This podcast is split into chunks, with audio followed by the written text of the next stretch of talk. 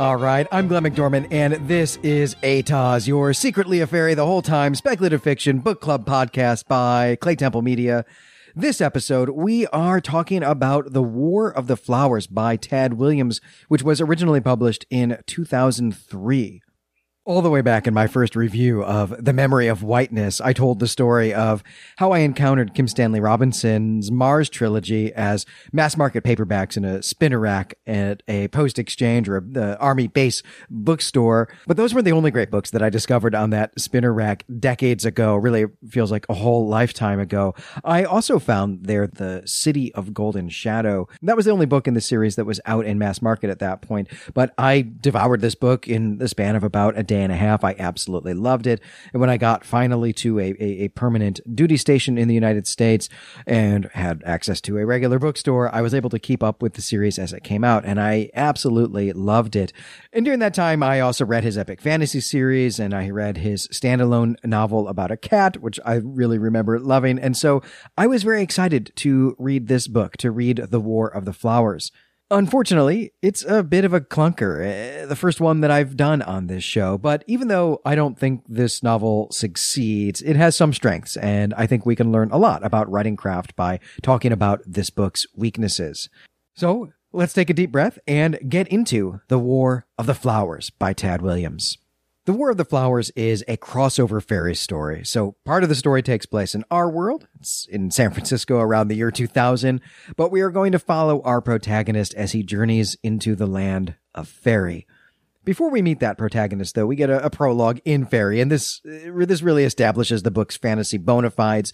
Even though much of the early part of the book, I mean, really 150 pages or so, is going to take place in San Francisco, and really for about two thirds of the book, Williams alternates between long chapters about our protagonist and then short chapters from another point of view. It, it's a different point of view each time. But those points of view and these short vignettes are really meant to build the fantasy world for us and also let us see some of the, the machinations of the plot that is building around the protagonist who's not really going to be much of an agent in this story. Now, this prologue is a thickly described conversation between a powerful fairy and the magical assassin he wants to hire to kill a child in the mortal world. That's to say, our world. And of course, this is an ominous beginning that lets us know that big things are afoot. All right, let's meet our protagonist. Theo Vilmos is a 30 ish man with a Peter Pan complex. He's a musician, a singer to be precise, who almost made it in the booming alternative rock scene in the 1990s, but only almost. Now, just after 2000, he still holds on to that dream, not quite making a living delivering flowers to downtown offices by day and by night, singing in a band with people 10 years his junior. Kids, he thinks of them. But there is more to his life than this. Theo also lives with his girlfriend, Kat, who is several months pregnant with their first child. Theo is not really ready for this, not ready for fatherhood, and he's maybe feeling a little bit trapped here, but he also doesn't harbor any hate or any resentment about this situation. And Theo's story opens with a band practice coming to a close, and Theo returning home late at night to find blood everywhere, and Kat in the bathroom, just barely able to whisper, I lost it. This is a graphic start to this story, and shocking too, and really heartbreaking, right? This is a story that begins with a miscarriage. It begins with the death of a, a child. And we've been primed by the prologue to expect the murder of a child, but I certainly didn't expect it to happen just a few pages later. But it also turns out that while horrible, this was a perfectly mundane miscarriage, meaning there was nothing magical or supernatural at work here. And I can't imagine going through this, and, and we'll talk more about Theo's response to this in a later segment. And she leaves Theo, and then Theo has to go find a new place to live. And so he moves in with his mother. And it turns out that his mother is dying from cancer. And we also learn here that Theo's father had died a few years previously. And all of this adds up to just a tremendous amount of, of loss for Theo in just a, a short amount of time. And before his mother dies, she says something cryptic about the night they took the baby. And she also apologizes for never really loving Theo. She says that somehow she just never felt bonded to him, though she wishes that she had. And since we already know that we're reading a fairy story, we recognize here with just these few tidbits of information that Theo is a changeling, right? He's a fairy who was swapped with a human when they were babies. And this explains why he's such an awesome singer and so attractive, and maybe also why he's so immature. We're drawing to a close on the first part of the book here, but there are just a few more things that have to happen before Theo winds up in Fairy and gets embroiled in the titular War of the Flowers. First, we know from some of our cutscenes in Fairy that the magical assassin is now sending some kind of Lovecraftian monster after Theo. And second, as Theo is going through his mother's papers, he discovers a book written by a great uncle who was a, a world traveler, really straight out of a Jack London story. And this book is a, a first person travelogue about a human spending some time in the land of fairy. Theo thinks it's just a draft of a fantasy novel, but of course, we know that it is all going to turn out to be true. And I'll say right here that the few pages we get of this book within the book are really the best parts of this novel. And frankly, I'm not sure why Williams just didn't write that book. More on that later. Okay, let's get to Fairy. The monster shows up and almost gets Theo, but just in time, he's rescued by a good guy, and this introduces us to our second hero of the book. This is the fairy Applecore, and she's a Tinkerbell style fairy, right? She's tiny with wings, but She's foul mouthed and no nonsense and can't stop ridiculing Theo for being a moron. It's all meant to be funny. It's meant to be a hilarious juxtaposition. And Applecore works for people on the other side of a political dispute from the fairy lord who has sent this monster after Theo, and she's here to rescue him by bringing him to fairy and under the protection of these other powerful fairies. And this dramatic and daring rescue brings the first part of the book to a close. And the second part introduces us to the land of fairy and to the city of New Erewhon. Now, this name of the only city in Fairy is an homage to Samuel Butler's novel Erewhon, which was published in 1872 and has much the same premise. A person travels to a strange land and in exploring that land is able to offer a critique of his own society, right? To hold that land up as a sort of dark mirror. And indeed, this land of fairy is not the place we meet in medieval fairy stories or even in Shakespeare or Spenser. It is really a dark mirror of our own society. There are skyscrapers and cars and trains and heavy industry and pollution. There's also much in the way of social and racial injustice. Uh, a wealthy elite, the flower lords, control everything. And these fairies are physically, physiologically, the closest to humans. They look like us and don't have wings and so on. And these flower lords oppress other types of fairies, including the Tinkerbell types like Applecore, and also goblins and ogres and so on. And most of the people of fairy are connected to a specific aristocratic family whose names all derive from flowers such as primrose and foxglove.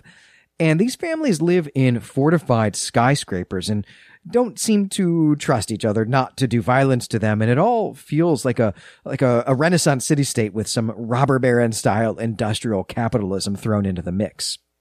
Okay that's the setting in, in a nutshell anyway but what's the plot? What's this story about? Where is this war of the flowers we were promised? It turns out that this level of industry in fairy is unsustainable and part of what makes it unsustainable is that Fairy and our own world share a common source of mystical energy. And as our own hyper industrial society has expanded and expanded, we've taken a disproportionate share of the supply. And this has sparked a political controversy within the six aristocratic houses who rule Fairy as a type of plutocracy or type of oligarchy. Some of them want to destroy the mortal world to free up that energy supply for Fairy, and some of them don't want to do that. And of course, we learn fairly quickly that it is the leader of this anti mortal faction who has hired the magical assassin to get Theo for reasons that aren't at all clear, but certainly must have something to do with the fact that he is secretly actually a fairy, even though he's been raised as a mortal. Now, at this point of the story, Theo is under the care of one of these not anti mortal houses, and the family decides to host mm, the Council of Elrond while Theo watches. But the bad guy families just decide not to come to this council at the last minute, and instead they send some dragons to destroy the skyscraper while all the good guys are inside. And this is an act not just of political violence, but an act of terrorism, and Williams intentionally describes it in a way that would make us think of 9 11.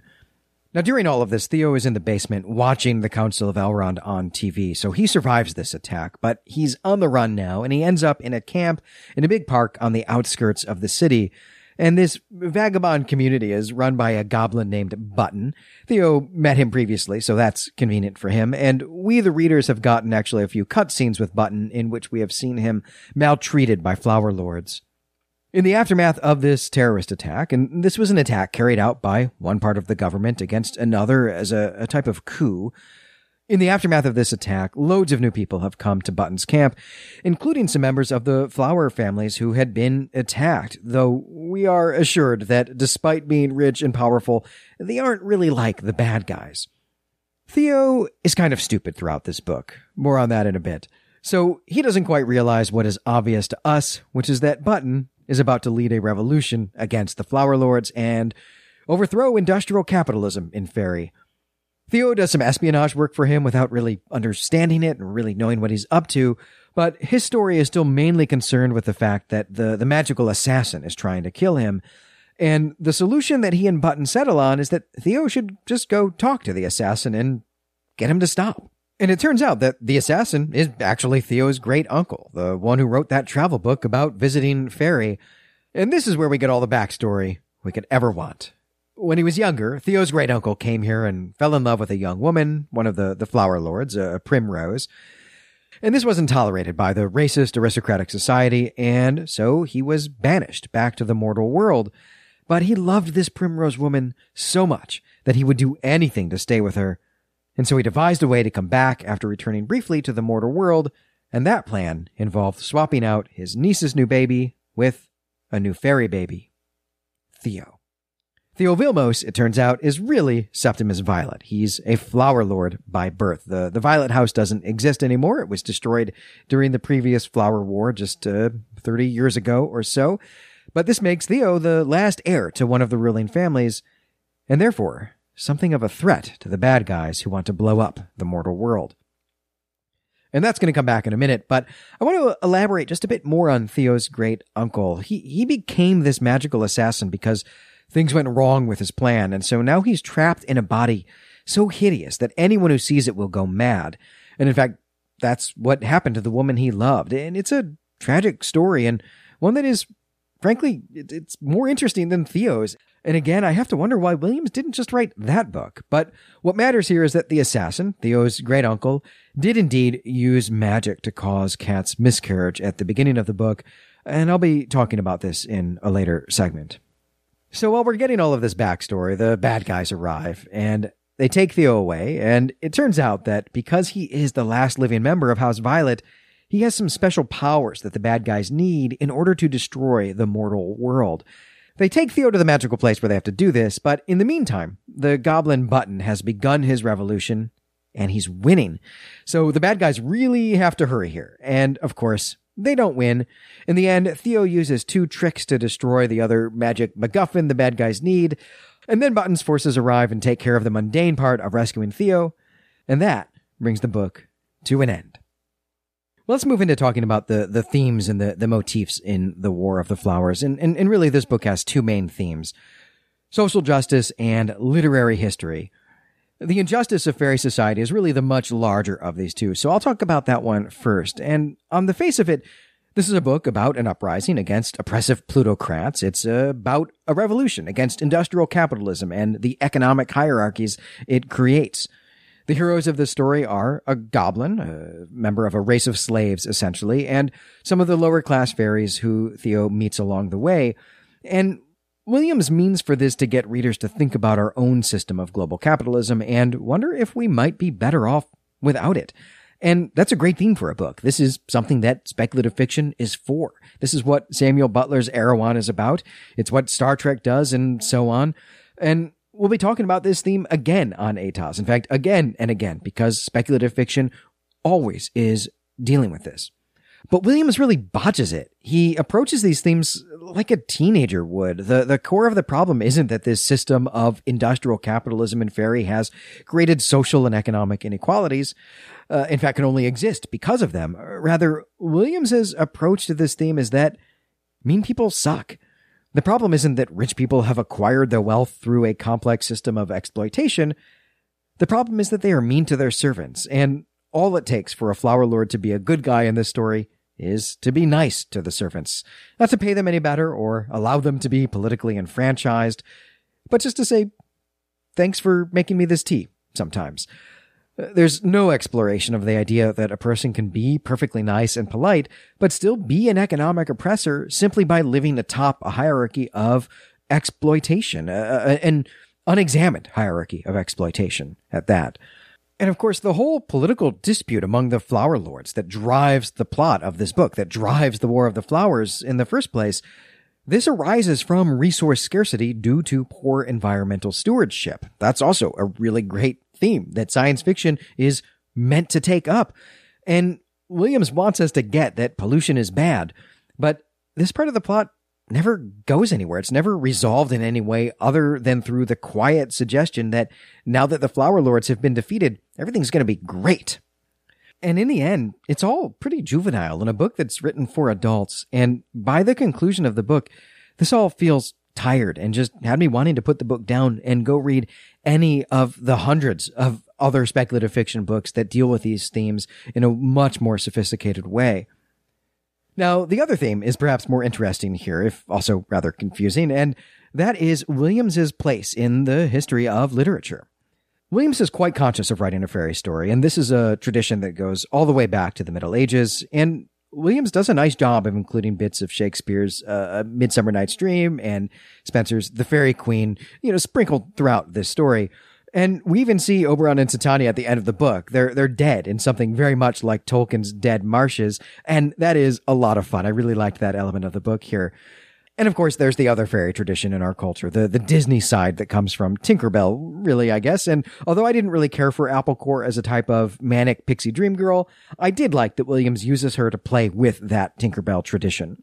All of that is really great, but we have to turn now to the bizarre part of what Williams does with literary history. In, in the first part of the book, we get some excerpts of his great uncle's account of fairy, and it's written like an Edwardian travelogue.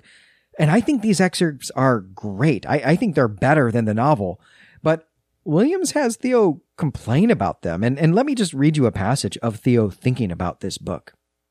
It would never be classed as a great work of fiction, or even a particularly good one, the rhetoric tended toward the florid, for one thing, heavily influenced by the pulps the author had read in his youth, and it also seemed far more like a travelogue than a novel. Unimportant incidents often given the same weight and detail as far more meaningful events. And then Theo goes on to think that it is full of purposeful obfuscations picked up from too much Lovecraft, and then Theo wonders if his great uncle will turn out to be a real writer, or just an amateur trying to spice up his story with things stolen from the pulp magazine, Weird Tales. And I'm not done with excerpts, but I want to pause here to explicate what I just read. Williams is knocking the early origins of his own genre. He's, he's calling the pulp writers overly florid, and he's criticizing Lovecraft for not writing his books with the D&D monster manual in mind. And this is something he almost actually says in the next passage I want to read. Here's what Williams writes. He was losing patience with the book. The descriptions were interesting, even fascinating, but the tales of his life in the fairy city were just anecdotal and ultimately pointless. The book was probably a, a hopelessly uncommercial mixture of fantasy without adventure. Not real adventure anyway, the, the kind the Dungeons and Dragons kids wanted. An authoritative traveler's guide to a place no one could ever actually visit. So here's the deal with this. I would much rather have read this fantasy without adventure travelogue than the unsophisticated fantasy political thriller that Williams actually wrote. The passages of this book that Williams does include here are far more interesting than this novel, and more importantly, they are way better written. But then Williams turns around and insults it, and I'm boggled by this, right? He makes fun of his own best writing. Does he think that the excerpts he gives from this fictional book are actually bad and is really making fun of them? Am I a weirdo for liking them? And maybe I am, but I have to think that something else is going on here. And I think we can point to the phrases hopelessly commercial and Dungeons and Dragons kids as perhaps a commentary not on this type of writing, but on the publishing industry. I, I have the sense that Williams also wanted to write this travelogue to New Erewhon, but his publisher told him that it would be hopelessly uncommercial. And that's a shame. Well, let's move into talking about this book's strengths and weaknesses. I didn't like this book very much, but still, the novel has some strengths that I want to emphasize. First, I, I want to stick with Williams's theme of literary history, and, and really we might call this storytelling as a theme here. I think the most interesting character in this book is the goblin revolutionary Button. He gives up his life so that his people can be free, and, and not just his people, but all people. As much as this book is about Theo Vilmos, Button is the real hero as far as I'm concerned, but Button matters here really because Williams characterizes goblin culture through its music and especially through its stories. Goblin stories, you see, have a hole in the middle. They, they never tell the full story. Something is always missing. And of course, what's missing is always the most important part. And we really only get two examples of this, but in each case, the whole is there. But if a listener were to stop and consider the story, the whole and also its significance would become apparent. And this also seems to be something of a commentary on stories in general, but perhaps also on the state of publishing or what types of stories can make it to publication. Because Williams has the audiences of these goblin stories get so mad that the hole is there. They get really upset that the storyteller just isn't spelling it out for them, that the storyteller is making them actively engage with the story rather than merely be amused by it. And all of this really feels like Tad Williams is actively mocking people who write one star reviews of Gene Wolfe books on Amazon or Goodreads. The second strength I want to emphasize is the world that Williams imagines. It's, it's not developed very fully, but what he gives us is really quite imaginative. For one, the, the idea that fairy and earth are mystically connected and that fairy is always a kind of empty imitation of humanity is really interesting. And toward the end of the book, there's even a, a short conversation in which we learn that although fairies are people, they don't have souls. And, and that's something I really wish that Williams had explored more. But even more than this detail, the fairy city is awesome. It's a walled city, or at least it, it, used to be a walled city, and it is circular. The districts of the city are, are like pie wedges, originating in the center and stretching out to the periphery. And they're named after times of day, eh, such as gloaming and midnight. And essentially, the city is a clock. And these areas even have some of the properties of the time of day or their, their position on this clock, including the, the thickness of the magical power, uh, which is really at its most thick at midnight. And this is an element of the world that really fascinated me, but unfortunately, we barely get any of it. And, and this is because the story is told almost entirely from the point of view of Theo Vilmos, who is a stranger here. And I think this can transition us to talking about weaknesses because as much as I find the world itself to be the biggest strength of this novel, the world building is in fact one of its weaknesses. Williams builds his speculative world almost entirely through dialogue. There are some exceptions, and these are all in the short cutscenes early in the book, but what we learn about the world in those scenes is almost entirely inconsequential, and Williams overwhelmingly relies on the fact that Theo Vilmos is a stranger here, and he just lets him ask questions and listen to the answers and this is a frustratingly uncompelling way to build a world. It means that there isn't anything at stake in most of the scenes in this book, so we don't care what's happening. But it's at its worst late in the story when we as readers need information about the world in order to understand the plot devices, the, the magic stuff that's going to resolve the plot. And and here Williams just has Theo go to characters and ask them to explain their backstory. And it really just feels like a video game in these moments. And this type of world building is like nails on a blackboard to me. And as I say all the time, the world and the world building are among my primary values. They're, they're what I go to speculative fiction for. But even though Williams commits some grave sins here, at least in my book, the, the real problem with this novel, the real reason it just fails, is that the protagonist is awful. Theo Vilmos is a despicable and unsympathetic character, but he's also just willfully stupid throughout the book. Let's address the despicable part first. The novel opens with Theo's girlfriend losing their child through a miscarriage and then breaking up with him. He then loses his mother to cancer, and, and these things are genuinely awful. But Theo's reactions to all of this are whiny and selfish.